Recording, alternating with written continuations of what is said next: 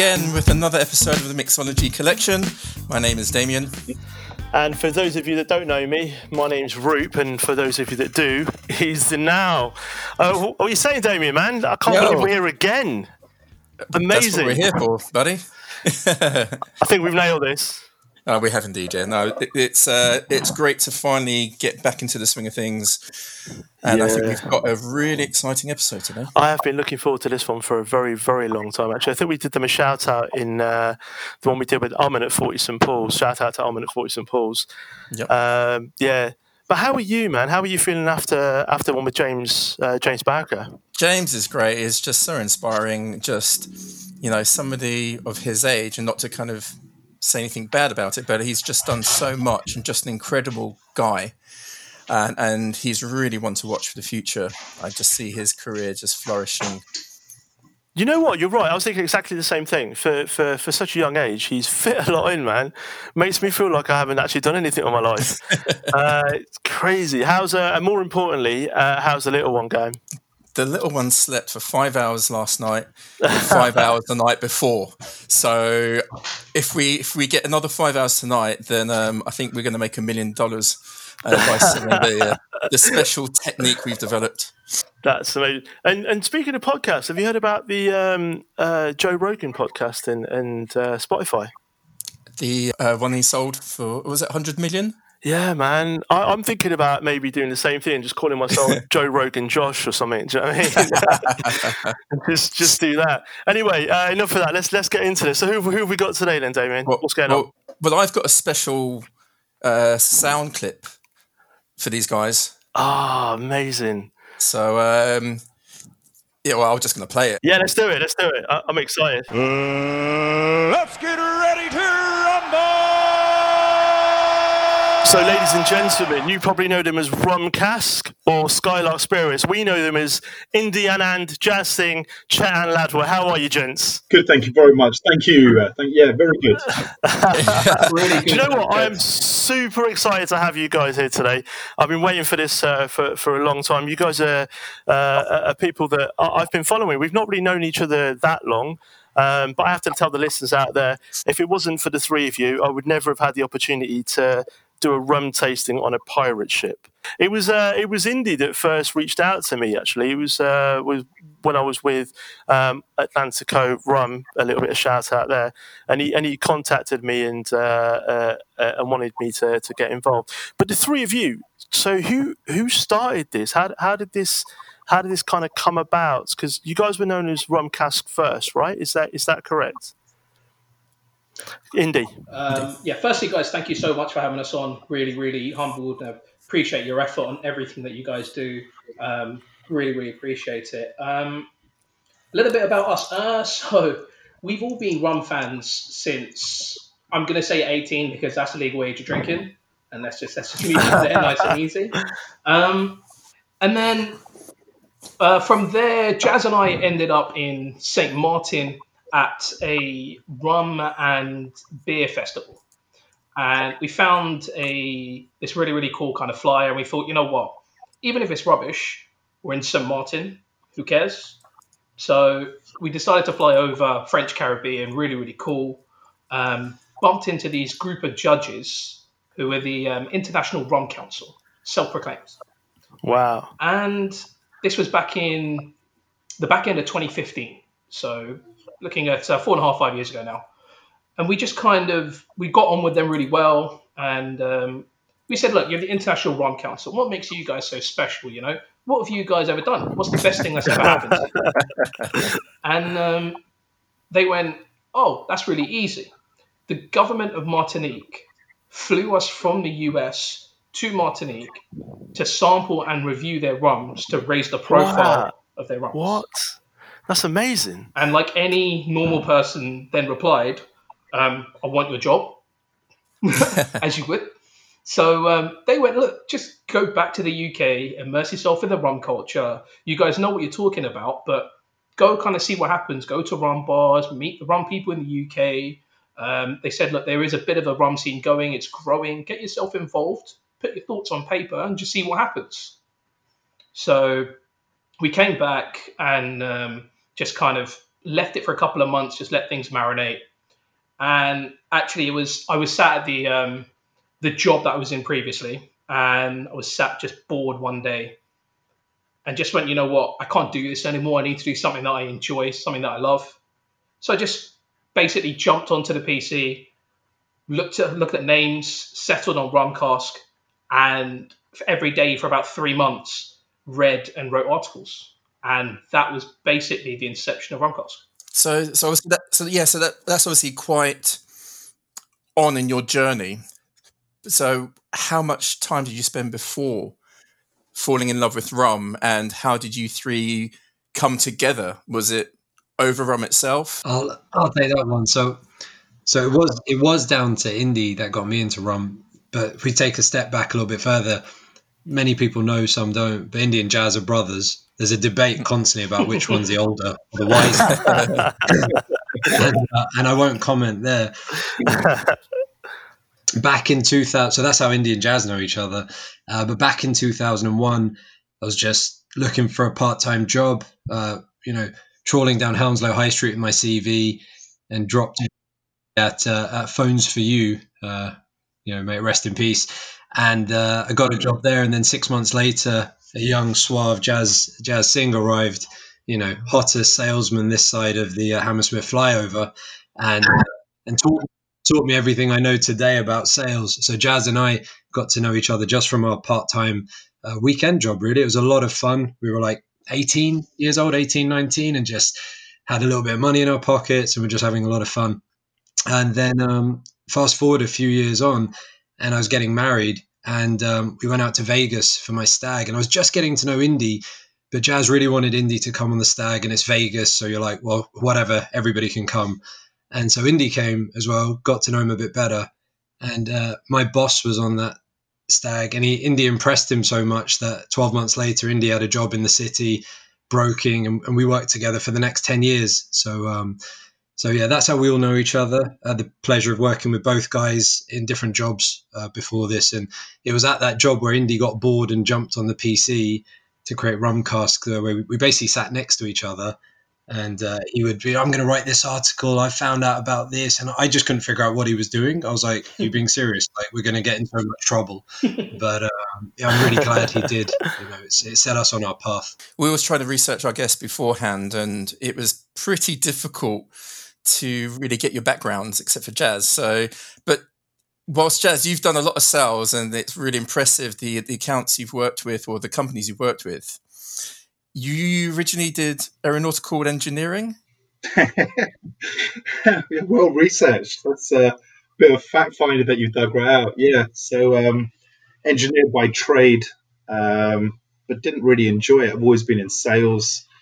Um, so I left university and decided actually the right thing for me would be to go and work for a, a big global conglomerate like the likes of Coca Cola and really kind of start to understand the the interaction between the different facets within a business.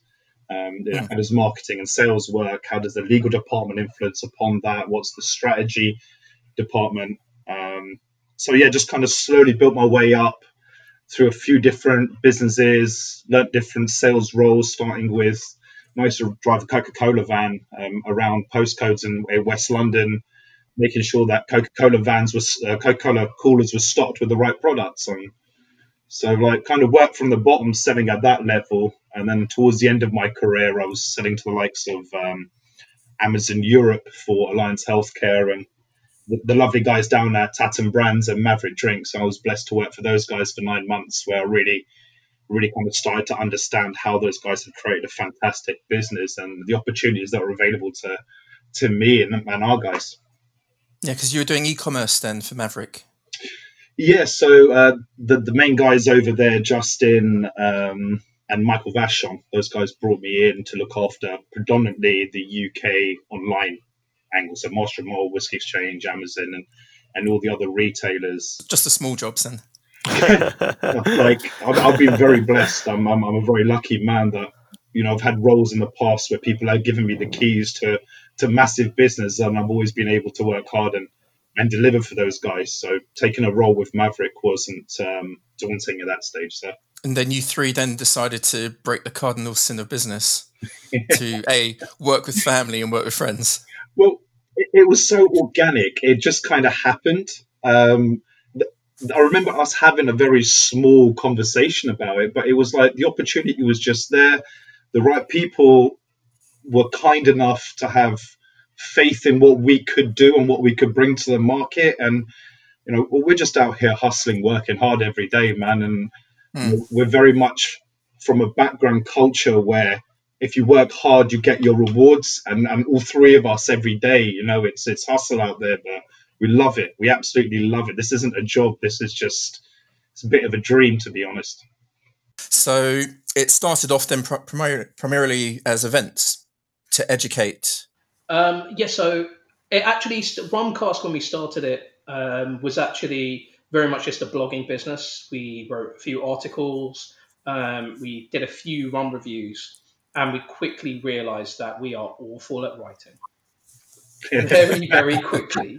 We're like, there's there's so many great bloggers, there's so many rum, great run writers out there, even in the UK alone, let alone Europe and globally, that we mm. thought, yeah, sure, the odd article here and there is great, but we need to find something that we're good at to bring to the run world.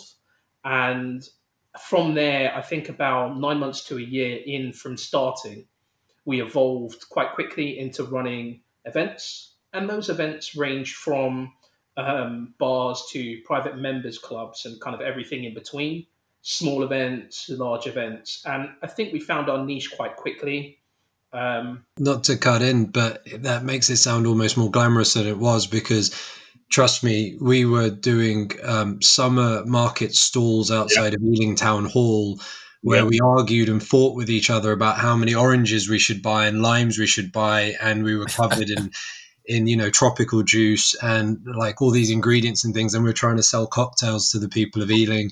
And we stood in the back sort of beer gardens of local pubs and you know proprietors who knew particularly jazz and Indy from having grown up in Ealing and said go on then I'll support. You can you can take the back beer garden.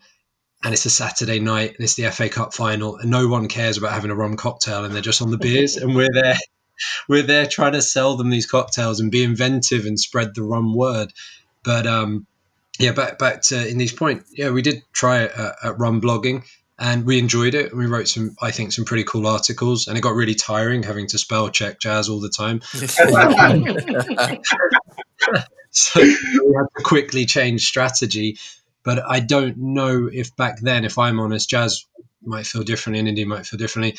If we knew how things would evolve to sort of hit where we are today, three, three and a half, four years later, I, I certainly wasn't sure um, where where the journey was going. It just felt right. We enjoyed rum, and we were sort of immersing ourselves uh, and more in rum. Was it a conscious decision just to stick to rum? Was it just something you fell in love with immediately? Yeah, ma- massively so. I mean, these guys have. I never got to go out to the Caribbean for that for that festival, but many years before that, just before I became a father, in fact, uh, Indy took me. I think he bought me my first ticket for a uh, Ian Burrell's uh, Rum Festival, you know, UK Rum Fest, just like we all owe a lot to it. And we're lucky we live in West London and so we get to go. And I just, I've never seen it. Actually, back then it was in the ExCeL Centre, all the way in the Docklands, um, which was a trek. Um, but we had so much fun. And it was pretty obvious. None of us were wine guys or whiskey guys or, or, or anything particular, but rum, I don't know, something just clicked and that's what Indy wanted to blog about and write about, and, and we stuck to it. And I think with all the traveling these guys do, and I get to do as well, it just became a real a, a real obvious choice. How did things develop into representing brands?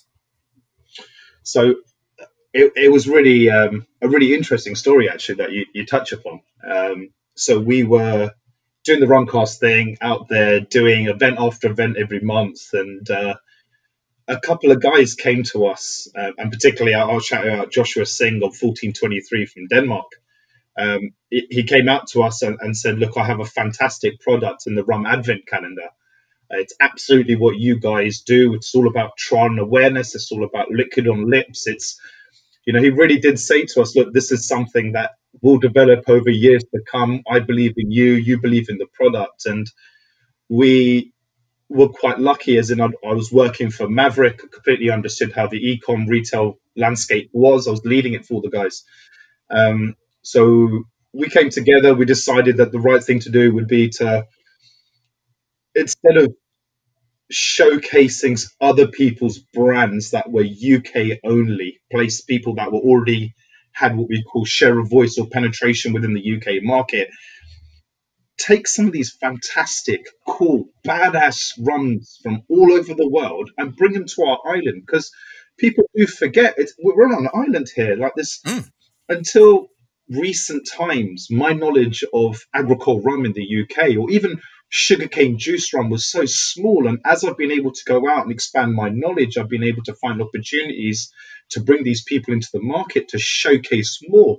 So it's been um, a very considered move, but it's got to be smart in the way of we, we man. I can't turn up at no one's on trade, off trade premise with a bottle of gin or vodka, man. We're known as the wrong people. If we own and give true validation of the category, if we try and drive new consumers who drink gin and cognac into our into our category, that's everyone winning together. Um, I mean, I'm I'm really glad that um, uh, Damien's here for this one because obviously the, all of you do something very similar uh, in respects to the, the wholesaling side of it, and I knew that this would be Damien's kind of like area. But one of the things I, I I kind of got got for you guys, one of the things I've really noticed about you, all three of you really, it, like I think Chetan explained uh, or described Jazz as a as a suave salesman, but I think I did. I'd, I'd say that for all three of you, really, in the sense that you definitely have picked the right kind of area and the right spirit category for all of you. It, it just comes through because whenever I talk to you, I, I, I love rum. I absolutely love rum. I love spirits altogether. But and and I'm blessed in that I know obviously a lot of the industry people. I've been in the industry a long time myself, and but you guys are rare in, in in the sense that you can be in the same room with you guys for 10 minutes and you just excite me about whatever it is that you're talking about whether that's food whether that's drink whether that's just wanting to go out. Um, and i think that really comes across in everything that you guys do be it uh, in real life um, be it on social media. Uh, everything you guys are doing is obviously helping the category of rum uh, as a whole, but what you guys do for the industry as human beings is, is incredible. Honestly, it's a blessing. So, no, thank you. Just wanted to throw that in there. Sorry, I didn't mean to interrupt you, Damien. I know this is your arena today. Well, no, well, um, just leading on to that, I was going to say, culturally, how has your upbringing influenced the way you treat your customers, your events, and everything else? I mean, I take a little bit of that one. I mean, I grew up um, on top of an off-license grocers in Surrey, so you know, I guess selling booze was the only way to go. Um, but my parents taught me an awful lot about customer service. Uh, as much as they never let me ever work in the shop, it was all about education. Um, but no, I think my background helped massively. I think, as I said earlier, it was only part joking. Jazz taught me a lot about sales as a teenager, and then going into the city um, after university and traded for a while. Then I was a broker for many years. Um, and that taught me another facet of sales and, and working with, even though Indy was kind of, you know, not to patronize, almost technically he was my junior at work, you know, even though we're brothers, really. It, it, we've all learned, and I've learned bits from his his passive skills and and, and what have you. So um, I think background's had a lot to do with it for me, and I'm sure it has for the boys as well. Yeah. What about yourself, Indy? I mean, in respects to, to backgrounds and culture. Um, it's been a very kind of. I, I grew up with my dad works seven days a week, like 23 hours a day. You know, he was kind of always on the grindstone, and that kind of mentality and that work ethic rubs off on you. Yeah. And you, well, we've been really blessed at a stage where we're able to kind of have three people um, to help kind of when you're struggling a little bit, someone else can come in and help, which is just a fantastic way of being able to have, which is one of the main advantages of having three people running the business. But background wise, you know, I've had a similar um, last 10 years to Chet where worked in the city. So you gain a different skill set working with a certain person, which then becomes very useful when you speak to a similar kind of uh, mindset person in the um, spirits industry.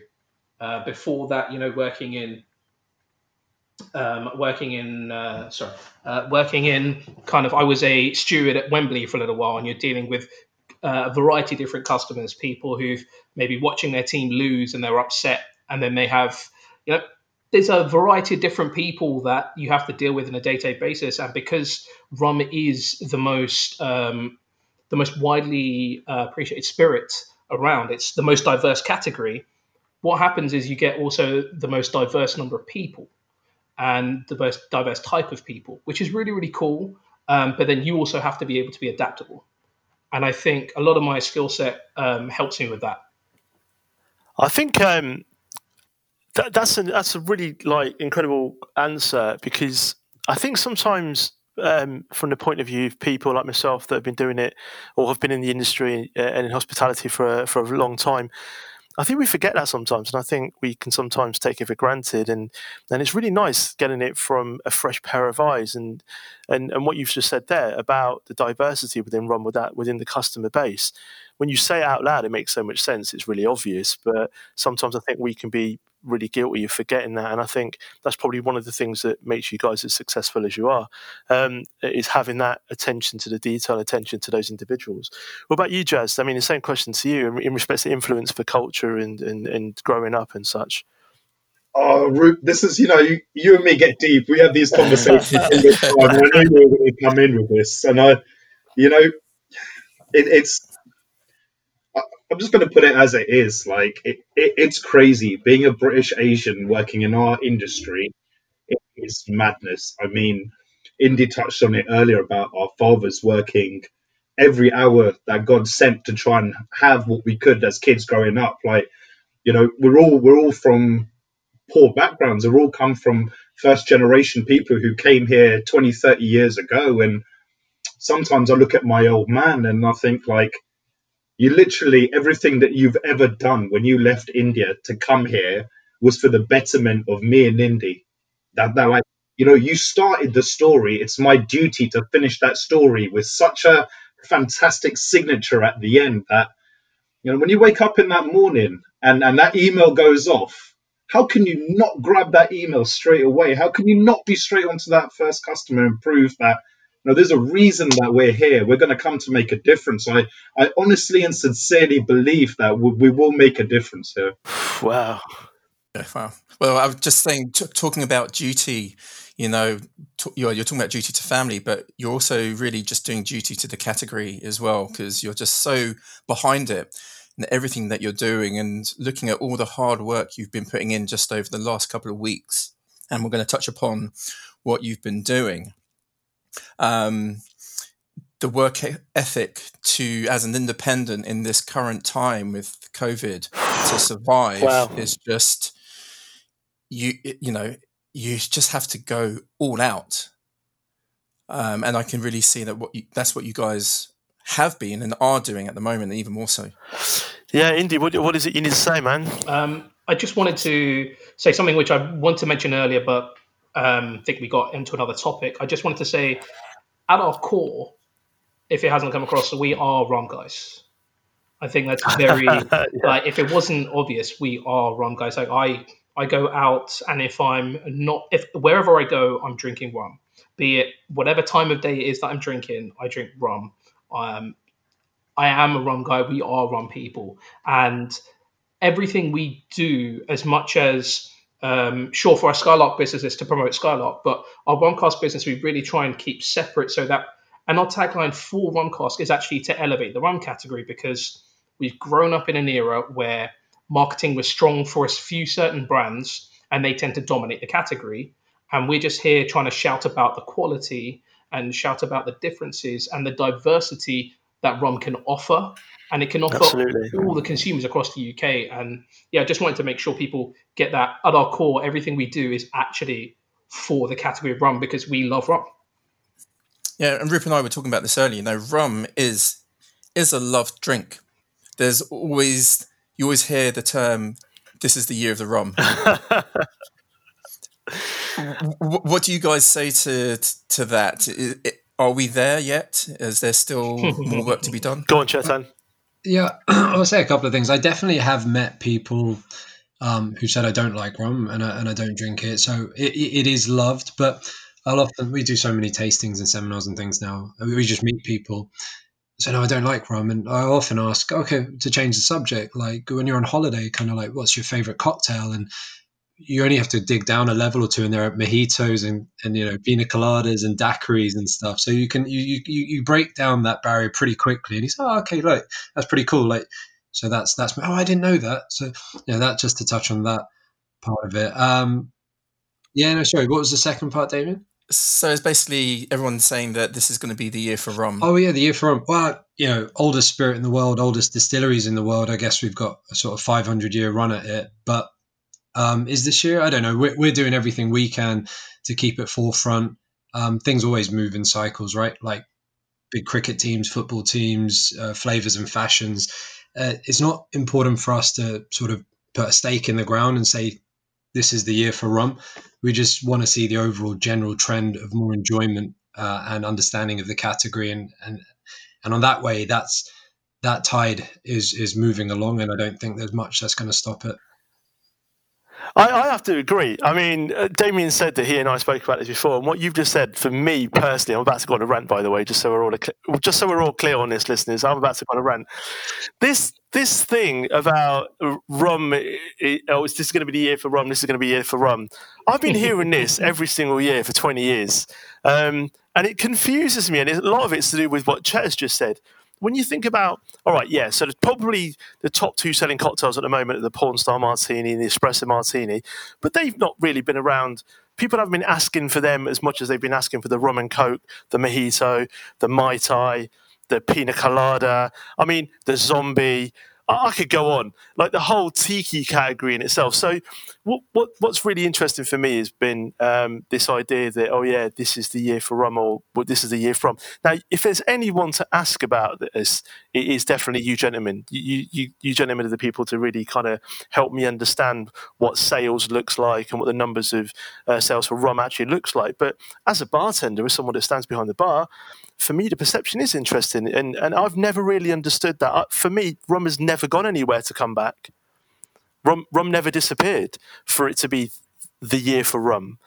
Um, I mean, we've got we've got a shout out to, to Ian Burrell. We, have got a, a, obviously industry godfather who's who's made a, a living out of just being, well, I say just being, but being the, the, the ambassador globally for rum. He's on television and, and he's managed to do this in a category that everyone keeps telling us is going to be the year for it, the year for it.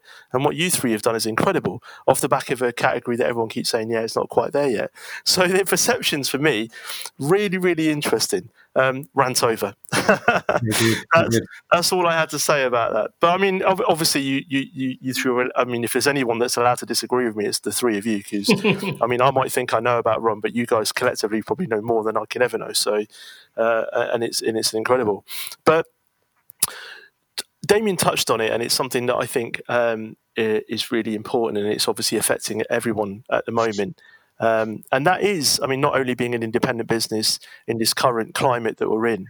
Um, uh, I mean, being an independent business is difficult enough as it is, but I mean, uh, you you you've got two two branches and two arms. You've got your rum cask, and then you've got your Skylark Spirits, which you say you separate, uh, and you separate it very well. But how have you found it right now, as as a whole, as a, as the three of you, between the three of you, right now, in respect to how to get yourself out there, how to maintain that daily grind, how, to make sure the category stays alive, and how you guys do what it is that you do with the limitations that you've got right now. And I'm going to put that out to whichever one. Yeah, Jazz. So, I guess we're in a slightly different position than, than most businesses. Being a small independent, um, there was no option of furlough. There was no option of support. Uh, so it's very much down to us, as we always do, to di- to diversify and to, work harder in a different way and, and, and aspect. So for us, the biggest aspect was we were really doing well. In the beginning of this year, we had a lot of big plans for um, big rum festivals. We had big options around some other events that we were doing, and, you know all the hard work, effort, and money that went into it, it got sidelined um, for the moment. So that's just part and parcel of, of COVID, and we have to accept that. But being able to diversify with our opportunities around Rumcask has just been absolutely like phenomenal. I mean, we always do stuff with a trial test first. We will we're not risk adverse, but we'll always make it a measured risk that we take. So by doing smaller events and then slowly waking it up bigger and bigger and strapping this on and supporting others and getting another brand involved, um, we've been able to diversify into lots and lots of events. Actually, we've probably done more events in the last in the last six weeks than we have the whole 12 months previous to this. So wow. And you've also used technology and the way people are kind of communicating to survive and to really push what you do. Um, I mean, some of the listeners probably aren't aware of some of the the tastings you've done, but maybe you can give an idea of what was the moment where you realised you could do something very unique. Yeah, in, Indy, yeah, go for it, man.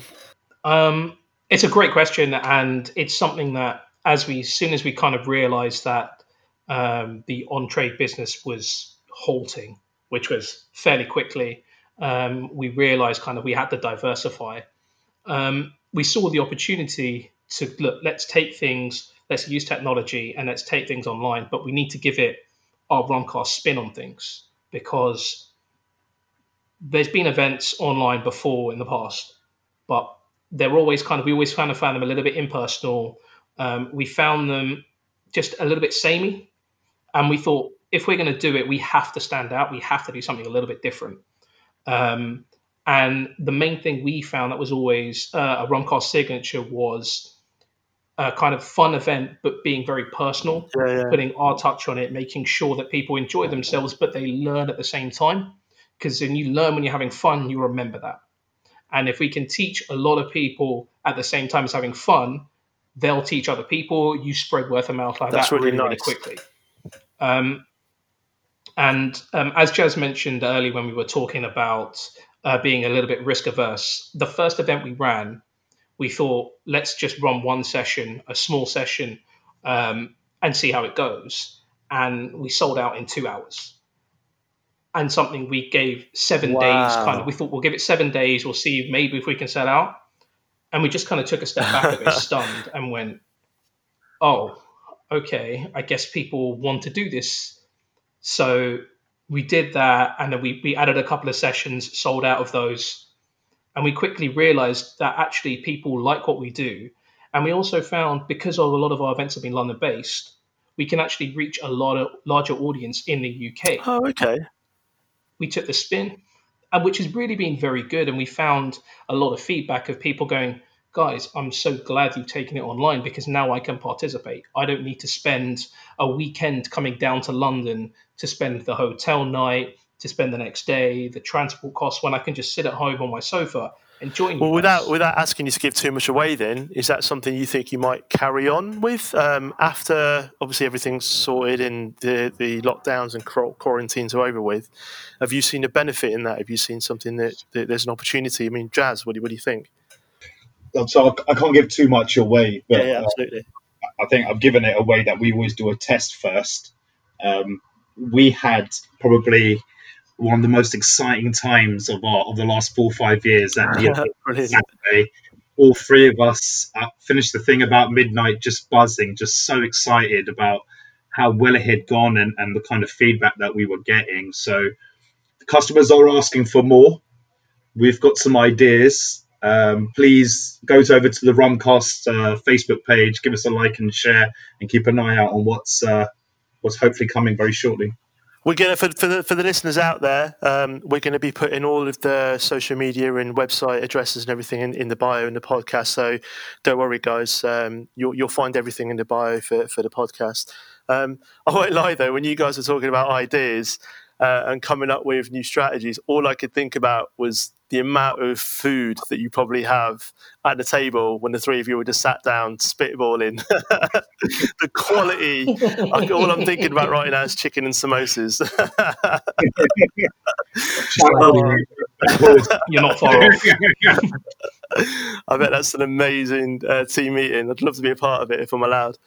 Um, da- Damien, what, I know you've got some questions that you wanted to ask. Yeah, so I'm just going to go to the, the beginning of Skylark itself. So, as a small business, when it comes to you know capital expenditure, you're investing in the brands. It's quite a big step to to invest financially, but also you're going to put a lot of time and effort, and that brand represents then you as well, your decision to choose it.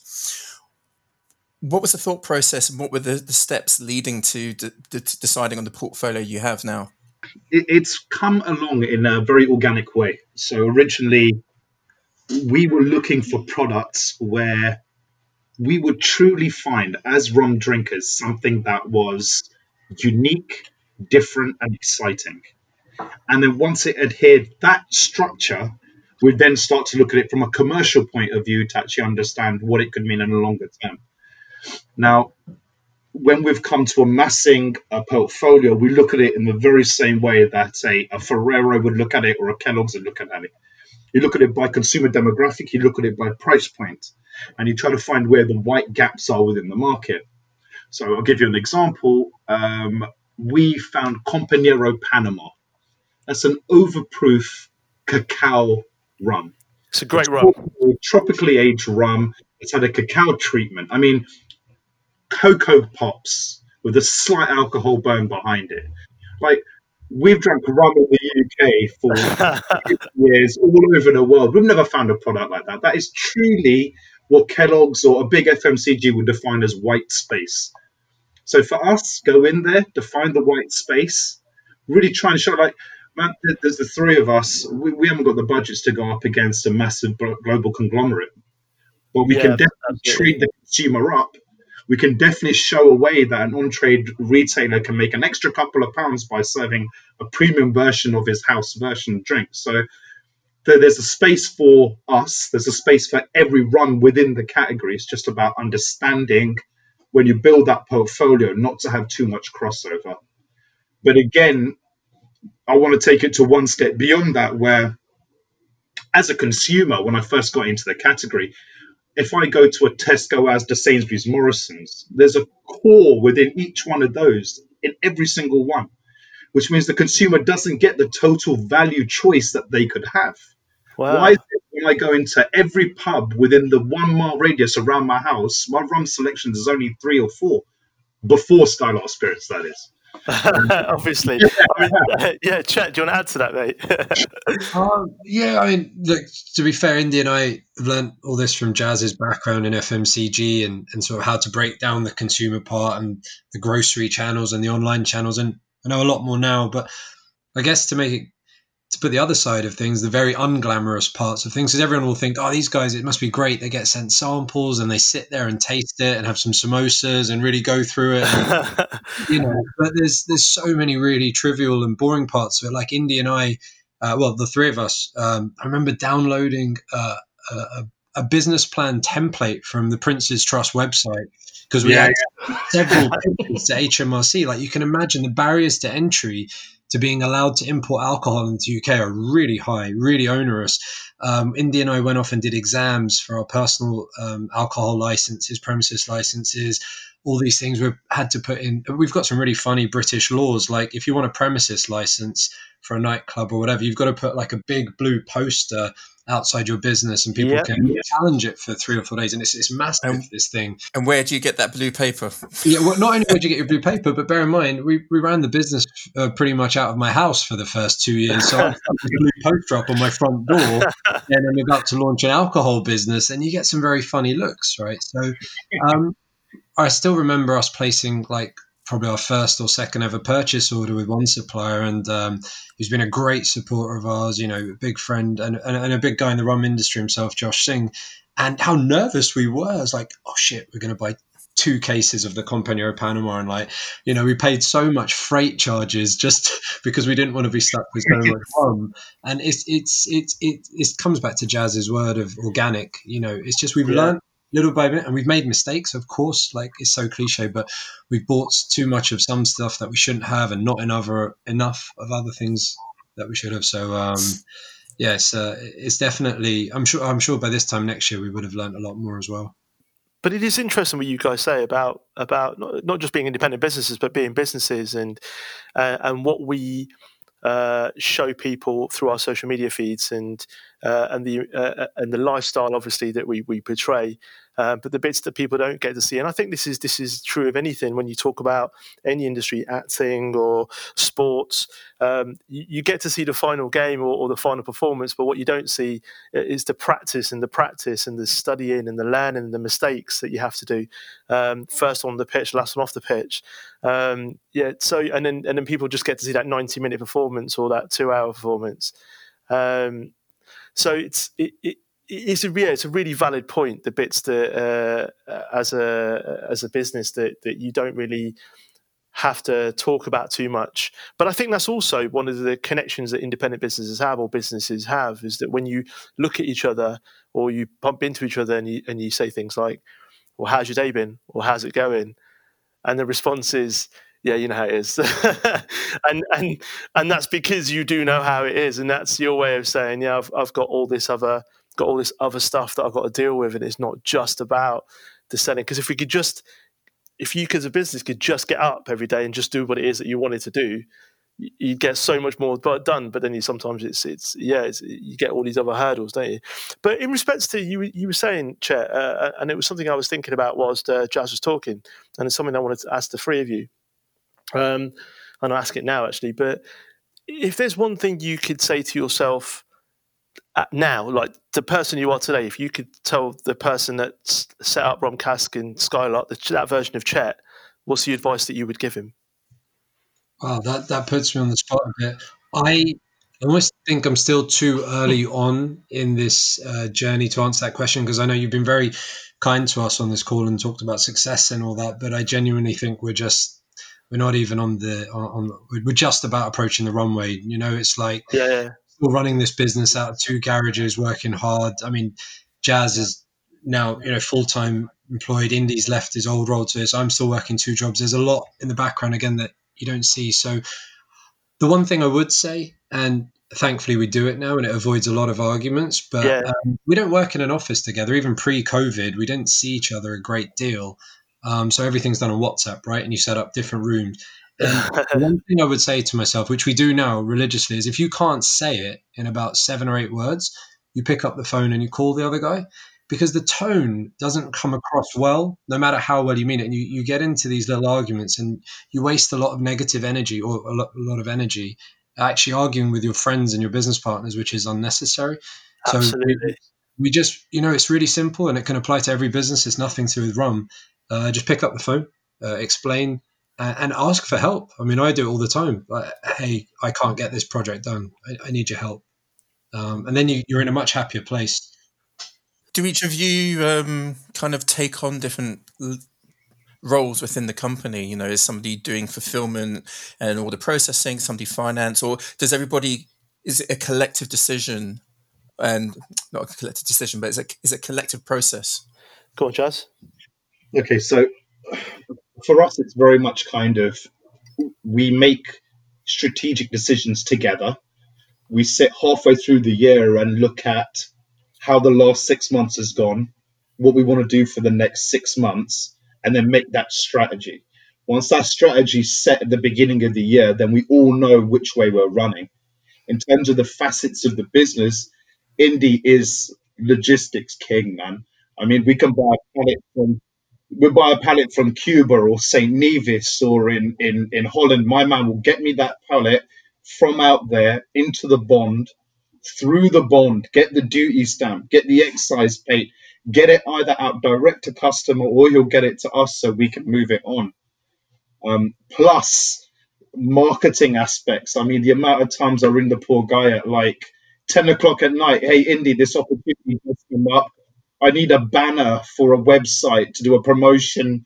I need it in 24 hours. I don't have no imagery. I've got nothing. And he always comes through, you know, like from a from a social media like so- social media guru. This guy, uh, anything that you'll see coming across social media, that's Indy, man. He's he's absolutely soldiered it. I mean, we we couldn't do any aspect of this business without the effort that my man puts in looking at Chet, man, I mean, he is he is the king of finance. If a product's been brought in, if there's an invoice, if the product's going out, in terms of account management, because we're a small business. The entire business rests on on sales, man. If there's no sales, there's no turnover, there's no margin.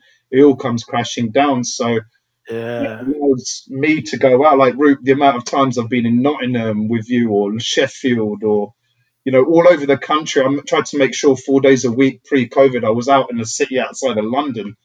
If I can go out and look after that new business, then Chet and Indy can also look after the the business that's set up and continue to to get the current customers to take over, whilst then also between the three of us making decisions around which new brands do we want to onboard, whilst then also attending all the different um, rum festivals across the world, going to speak to suppliers, having like the.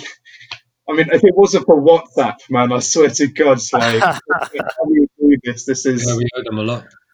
I think uh, Jazz touched on it there, and um, it- what he did leave out is that I also um, am the king of a sellotape gun. Um, oh yeah, that literally, yeah.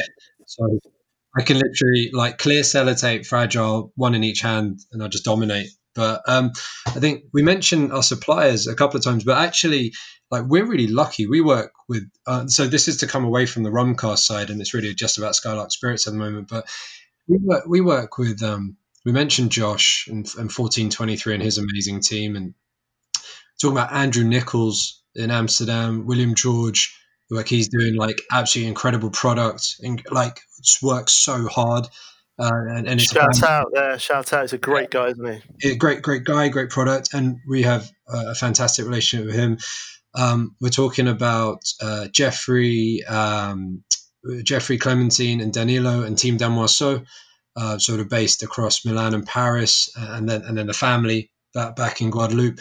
But how, how lucky are we to to work with such a massive uh, brand as Damoiseau? We, um, you know, we work tire, tirelessly uh, to, to to push their product. And Andrews um, recently started working with Karen Hoskin. Like, couldn't imagine a more fascinating lady. You need a whole nother podcast to go into Karen and Tanya Rums and how ethically driven um, her, products are. Um, and, this goes on. We, we, we really are. And, and of course, now we're lucky enough to work with um, the Island Rum Company, Adele Robertstad, and and for goodness sakes, we work with Peter Thornton, uh, who's an absolute legend in the game.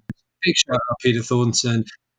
You know, he's working on Black Tears. He's you know the guys from Leeds pushing Black Tears, pushing La Progressiva, pushing the rum category. You know, really gets our DNA. Um, um, absolutely as, as reliable as they come, and, and, and super excited to, to work with him. So, yeah, we're, we're really lucky to work with these great suppliers. We miss our bars, we miss trailer, we miss Beachcomber. We just um, started working with Revolución de Cuba. You know, we miss the bars and restaurants, not just as Skylark, but as human beings who like to go out and, and have fun. So, to all our friends in hospitality, and we're lucky to have a lot of them across where we really just want that business back because our events and Rumcask is great, but that's not enough for us. Like we want that part of it back. We want the bars and restaurants to come back and Absolutely. for us to, to be happy there again, you know?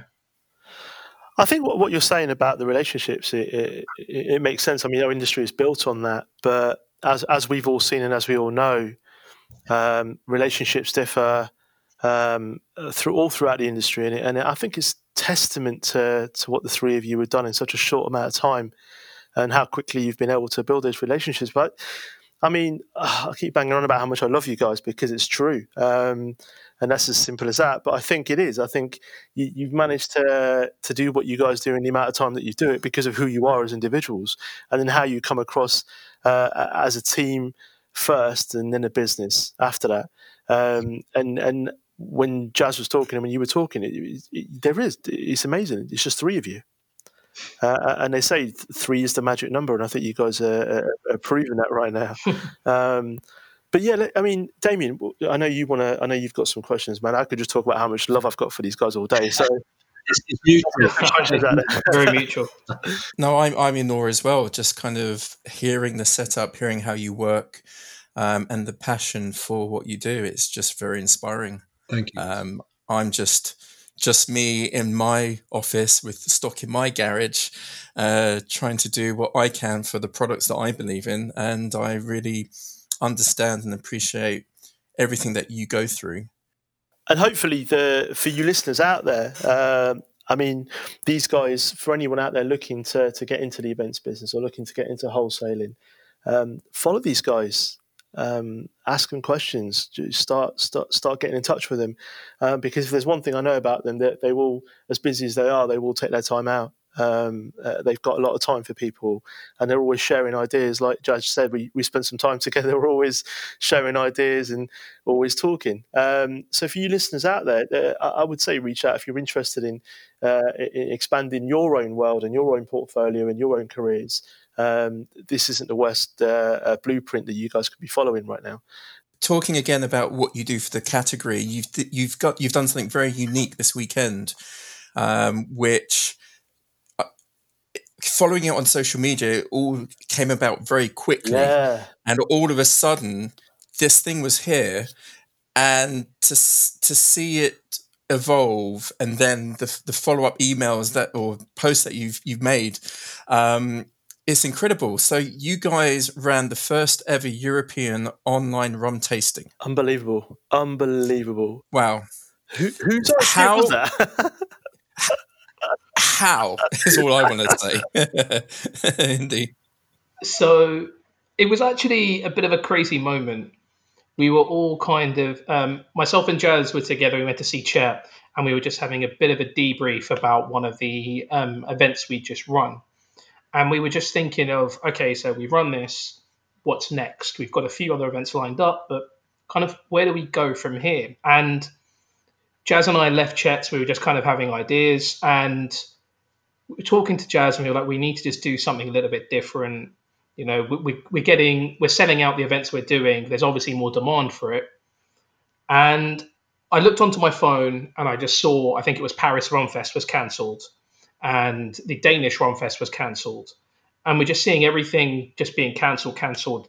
Looked at Jazz, said to Jazz, hey, mate, another Rumfest cancelled. You know, we got to look into cancelling our hotels and getting all the logistics side things sorted and trying to get some money back. And I think we both kind of came to the idea together of like, why don't we take our event and make a rum festival, change the format we're doing, and make it into a rum tasting, but like on a festival level. And we literally pulled over the car and sat there for about two and a half hours um, in the middle of the day, just bouncing ideas off each other. And eventually we kind of got to a rough skeleton of what we wanted to do. We then went back round to Chet and said, look, this is kind of what we have, this is what we're thinking. Chet then came in with like a few ideas. And we were like, right, we don't know how long lockdown's going to last for. We need to do this, but we need to do it quickly. But we need to give it enough time to sell tickets, but we need to give it enough time to get in contact with brands. We need to there's there's so much time that needs to be built in, but we need to make it quick. So I think from the moment we had the idea to the execution was a just under four weeks. Um, and finally we came together on Saturday and you know how you were mentioning that a lot of people they don't put um, they don't put anything behind the scenes too much or all of the kind of the non-glamorous stuff on social media.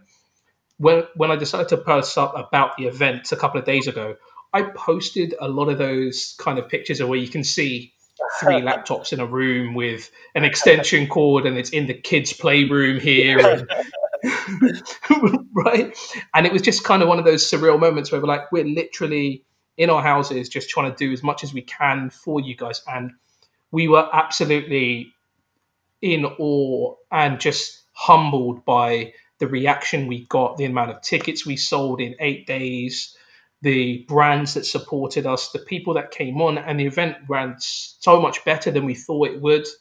We were just kind of all. It was an actual moment we had to sit back for like five, ten minutes, just silent, like, has this? Have we really just done this? And it was an amazing, amazing experience that we're so, so grateful for. Um, we had 30 unique rums uh, across two different rooms. Um, we had uh, 15 unique brands.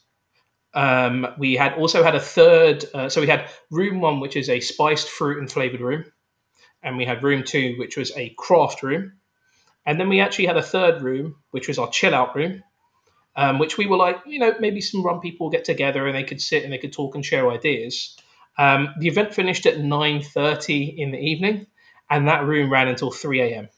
That's amazing. See, this is what they do. Was, They go um, off it and they have these ideas, and then they come back to me and go, "We're going to do a European Rum Festival." I'm like, "Brilliant!" And and I'm I'm always the contrarian in the group, as oh, they're a bit lazy, don't want to do it.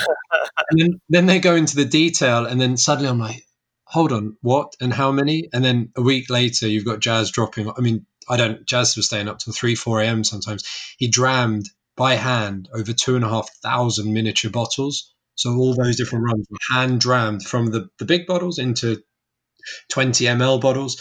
And then I hand labeled 80, 90% of them and got my dad to take two days off work, boxed everything up. We had UPS vans turning up to take. I mean, we, we, you know, they went out to 17 different countries across Europe. I mean, it was it was and like Indy's use the word humbling like from the bottom of my heart it was so cool to actually send packs off to the Netherlands Luxembourg Switzerland Austria Germany we had you know people from skier joining um, you know like all sorts and I think all of the brands we got to work with and some we wanted to but couldn't because of COVID and the restrictions it's put on their businesses um, and cash flow and, and staff on furlough is really tough for them but um, I hope we did. I think we did the rum category proud, um, and it was very much uh, at its ethos a rum cask event. You know, That's incredible, Damien. I need to ask you a favour. Can we can we insert some sort of applause into this when we edit this? that's, that is incredible. Uh, I don't think we saved any lives, but listen, I think we made quite a lot of people across Europe like just feel, like, it was cool. It was happy. You know, it was it was. Well, it, it, it goes back to this idea of duty and what you're doing for the brand in these troubled Absolutely. times, and just a testament to how, as an independent company, you're able to adapt. And you know, it's the skill, it's the cleverness in thinking outside the box and doing something that nobody's seen before. And I think- yeah, I it's Absolutely. brilliant, genius. completely agree. I mean, yeah, uh, you know, you- you're right, in saving lives, but I mean, in respects to what you guys have executed there, and I think execution is the right word. For me, an idea is is just that. It's just a few words that you kind of bounce around the room, and and, and most of the time, nothing really comes of it. It's just hot air. The execution is the important bit, uh, and to come up with um, something so big, such a big idea, and then just go, you know what, let's just do it, and then just do it. That's that is amazing. You, you, that is a great story, honestly, and and I, I, I, can tick with that because that I, I have a lot of crazy ideas. There's some weird stuff that I get up to, but I'm really blessed that people like yourselves just let me get on with it. Um, um, but and people always say to me, "Are you afraid of people knowing your ideas or learning about your ideas?" And I always say no, because the, difference between again an idea and not an idea is the execution. Um, so we could talk about ideas all day long, and I can tell people all my ideas, but it's the difference between getting it done and not getting it done, and that is a, is probably the, one of the biggest examples of that. Um, incredible, guys. I really don't know what to say. This is one of the one of, Damien. This is one of the few podcasts where I don't know really. You're know what, speechless. yeah, uh, I know it's. I'm quite shocked. for for all you listeners out there, I haven't gone anywhere. I, I'm still here. I just don't know what to say. I'm I don't know how you. definitely Uh, Definitely humbled. I don't know how you're wearing a beanie hat in this in this warm weather, mate. It's like shorts and t-shirt weather. Uh, it's it's because I'm forever Indian. I never, I don't actually feel the heat. This isn't hot. Where I come from, that's hot. And if anybody wants to know where I come from, just ask me. But the answer is Leicester. So Yeah, Melton is like its own micro. yeah, Nottingham's a good city, but it's no Leicester. Anyway, Damien, let's get back on track. You're the sensible one today. So Um, so we we have this feature. So we're we're creating a, a playlist for on Spotify.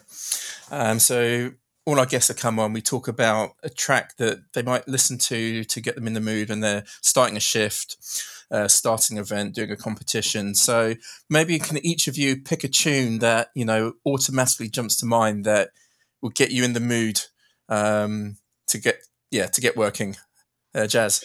Uh, mine's really easy actually, and I think everyone knows it anyway. Um, so I'm a London lad, born and raised um, in the '90s. So garage is a big, big influence to me. yes, yes, Um, the Heartless Crew did an album called Crisp Biscuit, when I was growing up. Um, I mean, I was playing that yesterday and this morning while doing some bits and pieces.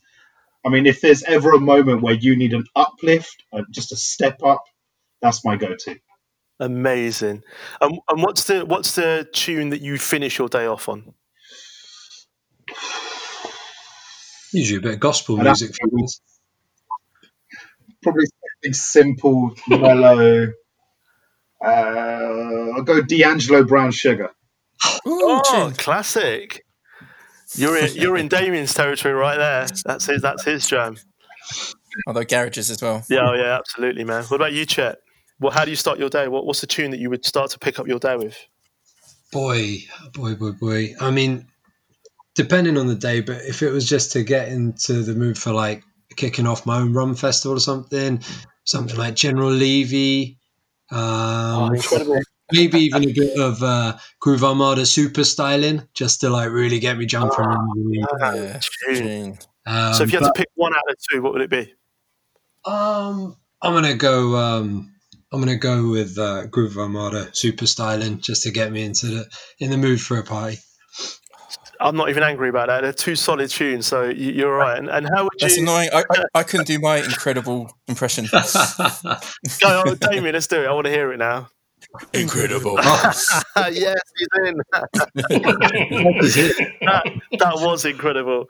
And, and what about and Chet? How would you how would you end your day, or how would you end the event? Boy, man, I usually end my day with a rum. But um, you know the the kids we watched the film yesterday a few weeks ago, and now like the house is just lit up with Beatles music. So um, the, I seem to end my days li- singing along to Beatles songs with them at the moment. So probably something like Hey Jude, which also reminds me of being on the terraces at Brentford. So yeah, bit of Beatles at the moment. Nice. And Indy, how would you start your day event? Um, mine is probably going to be. Um, so I guess most people, if they know the song, they're going to do it. Uh, but Rick Ross hustling, I think, I think it's just kind of um, gets you in the zone, gets you ready to uh, ready to start working, ready to really get yourself in that group. And, nice. And then uh, to wind down. Ooh, I'm not a massive wind down person, if I'm honest. Um, Probably. This is true. Um, wind down, wind down. And the thing is, I've been thinking since the moment you asked Jazz. and I'm still, I don't know, maybe something like um, Nas, The Oh, World Is Yours. That is, that's Just something a little bit mellow, but still yeah, no, that's, a, inspirational. that's a really good. There's some good tunes there today, Damien. This, this- I'm this- yeah. I'm gonna have to go go back and uh, listen to to D'Angelo I'm- Brown I'm Sugar and even even Voodoo as well because I love that album. General Levy for me later on after this is done. Um, but for you listeners out there, for those that are following us, um, obviously you know that we're putting a playlist together. So we're going to have our um, Mixology Collection podcast Spotify open, and then we'll also have our close uh, playlist as well. So these these tunes are going to go on there. For those that are new listeners, what I just said. So that that's what's going to happen. So Damien normally looks after the music side, and what I tend to do is I'll talk about the the drink side of things. Um, and normally my question is uh, about uh, original drinks or original cocktails that you might have. Uh, uh, created or come up with, but for the three of you, um, we're going to put a, a bit of a spin on this, and, and yeah, we are going to put you on the spot. So I'm going to start with you, Chet. Um, I appreciate it, and uh, I'll start with Chet, but the other two get the advantage because you you can think about this. I appreciate you've got a, a a vast portfolio, but if you had to pick three rums right now uh, out of the portfolio that you got, your top three, I'll give you three. Um, what would they be right now? Top three rums of what we sell out of No, Skylarks. no, for you, Chet, for you personally. Oh, if, you, boy. if you had to just drink three rums at the moment, what what three would they be? Um, or I'll tell you what I'm uh, because it's just a temperamental thing. I'll tell you what I'm enjoying right now. So I'm enjoying um, Montanya Oro, which is one of ours. I, Yeah, I, I'm nice. unashamed to say because it makes just this, the wickedest Manhattan. And Sergio taught me how to make good Manhattans now, so I'm all over it. Shouts out, Sergio. It's it's summer, so I'm also enjoying one of our other rums, Damoiseau Arrangés, uh, especially the mango just. It's the fresh fruit rum with the actual pieces of fruit in it. Oh, It's unbelievable. It's low ABV, um, uh, and then just add it with tonic. And then from the guys over at Foursquare, I'm really enjoying Nobiliary. It's like just beautiful. I can't remember a better one they brought out since Criterion. So they're my three rums I'm drinking right now. Uh, and what about yourself, Indy? What, what are your three for the moment? Um, I know I you do. hate this question. It honestly, de- it depends like on a million different factors. But um, I think the first one I have to say is the one that I voted Okay. rum of the year last year. We do a um, we do as Rumcask side of things. We collaborate with 15, 20 different people throughout the globe on um, different uh, what they think is their top three rums of that year. And we have people from all over come and give their opinions. Um, the one that I picked was actually a uh, St James Coeur de Chauffe, Nice. which is uh, a 60%, 100% pot still from Martinique, um, unaged, which is just crazy tasty. Um, I'm going to shout out the SBS, which is single barrel selection, the brand new okay. Australia that's Okay. just come out. That is special. There's not a lot of good fluid. There's sorry, there's not enough good fluid from Australia being shouted about. And when I tasted that, I was just like, wow. Shout out Australia. Incredible. Um, absolutely. Um, I love the fact that rum's so diverse. You get rum from all over the world, and people wouldn't think, hey, Australia. Hey. But yes, and they make some amazing, amazing rum. Um, third, third rum, third rum, third rum. Eek. Uh, what have I tried recently? That, ah, of course, I'm going to go back to my portfolio. Uh, sorry, our portfolio, and I'm going to take the um, the Damoiseau uh, Millésime Okay. 2009, which is basically in 2009 they thought that the sucrose content of the sugar cane that they use was exceptional, so they created one year vintage, and it's a 66.9% ABV seven year old rum, which is just oh, sounds amazing. incredible. I want one now. it's amazing. Oh, what about you, it's Jazz? amazing. Okay, so I'm quite lucky. I get the benefit of all the time to have a real think about it. Yeah. Uh, my first one is is a rum that absolutely blew my mind last year, um, and that's Saint Benevolence. Okay. Not too sure Mm. how many people know about it, but there is a group of charity workers who have gone into corporation with a rum producer in the poorest island of the Caribbean in Haiti. And they create Haitian uh, Creole column where they create some fantastic clairin.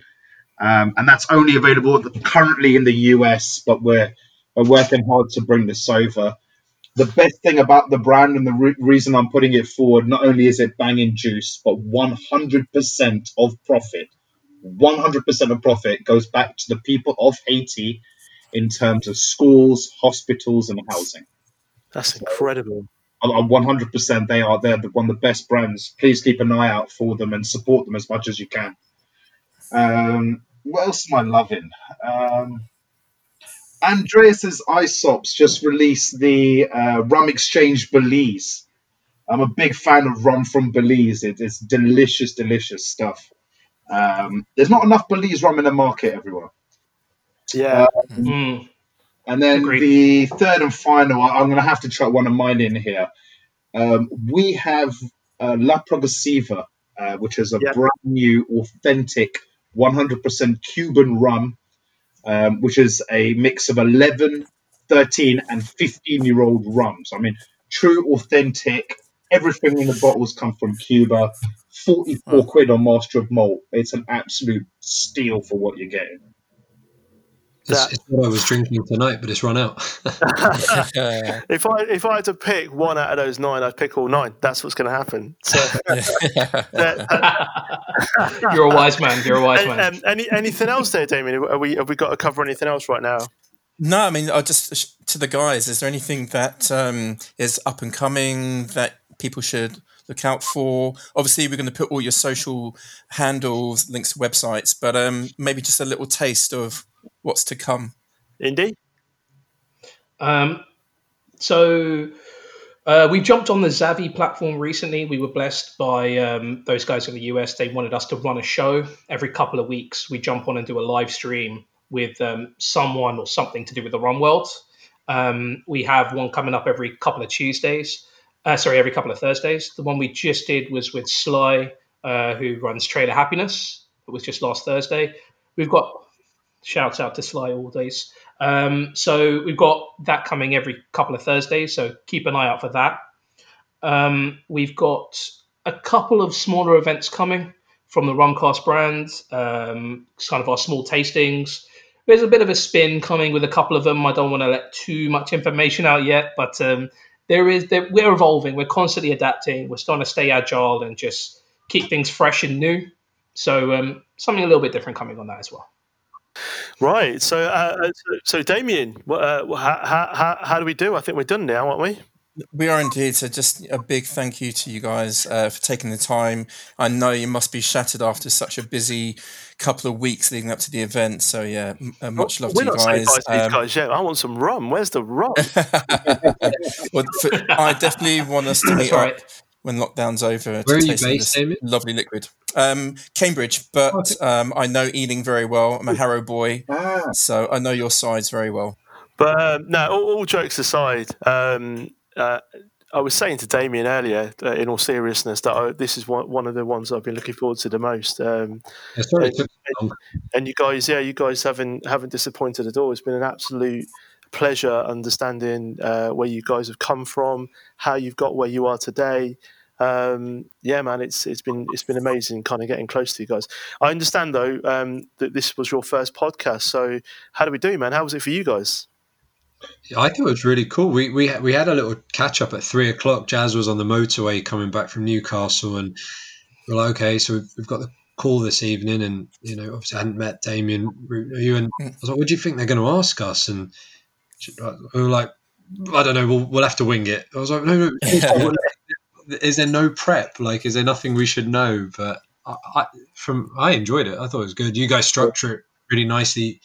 You seem to pick up from each other really well. Um, so that was very good. Thank you very Thank much. you. I really appreciate it. So, for all of you listeners out there, um, we've been talking to Rumcask, aka Skylark Spirits, aka Indy Anand Jazz Singh, Chetan Ladwa. Um, there's lots of names, but these are three beautiful, beautiful individuals. So, follow them. We're going to put all of their social media um, handles uh, on on the bio. All of their website details will be on there. But um, Damien, I think it's time to, to to close up shop now. Indeed. So, everyone, thanks for listening. Uh, make sure to subscribe and tune in for the next episode. See you the next time. Look after yourselves and each other. Love you.